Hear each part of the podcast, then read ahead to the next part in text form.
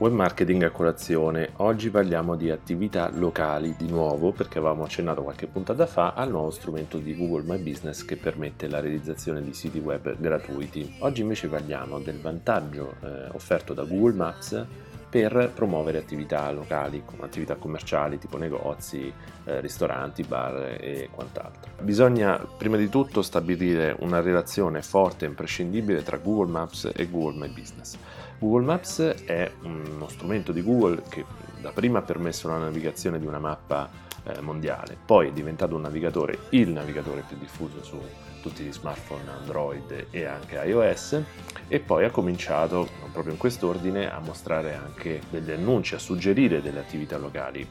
Praticamente Google Maps è diventato un motore di ricerca. Infatti le abitudini degli utenti ci dicono che spesso e volentieri quando c'è bisogno di cercare un indirizzo, ma anche un'attività, eh, un po' come si faceva una volta con eh, la famosa app Around Me, cerco un bar nelle vicinanze, Google Maps propone una lista, un elenco di risultati che assomigliano a quelli di Google, ma sono strettamente legati alle attività locali. Benissimo, io voglio essere in quella lista lì. Come faccio a uscire nei risultati che Google Maps propone? Beh, tramite Google My Business, che è lo strumento gemello dove io posso indicare una serie di dati sulla mia attività, tra cui recapiti, eh, orari di apertura, ma anche e soprattutto foto, foto del negozio, dell'interno, dell'esterno, anche foto a 360 gradi, foto dello staff, più informazioni do come al solito e più avrò un ranking alto, ma in questo, nel ranking, ovviamente contano anche le recensioni, positive certamente,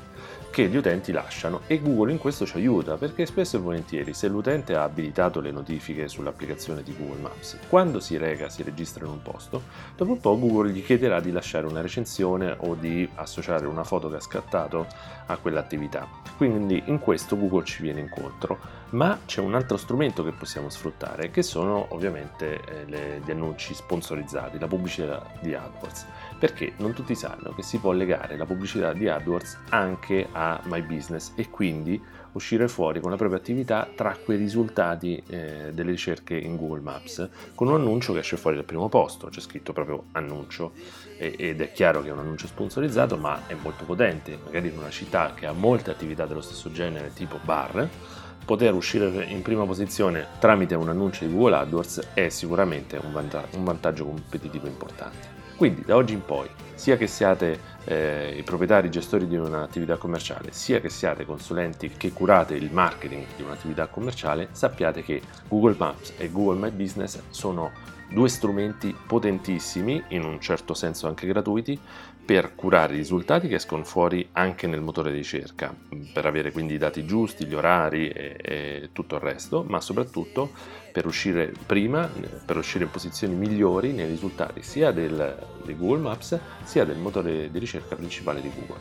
Bene, spero che la puntata di oggi vi sia stata d'aiuto, vi auguro buon fine settimana e noi ci sentiamo la settimana prossima con un'altra puntata di Web Marketing a colazione. Non vi dimenticate l'approfondimento su francoguigni.it. Grazie a tutti e ciao!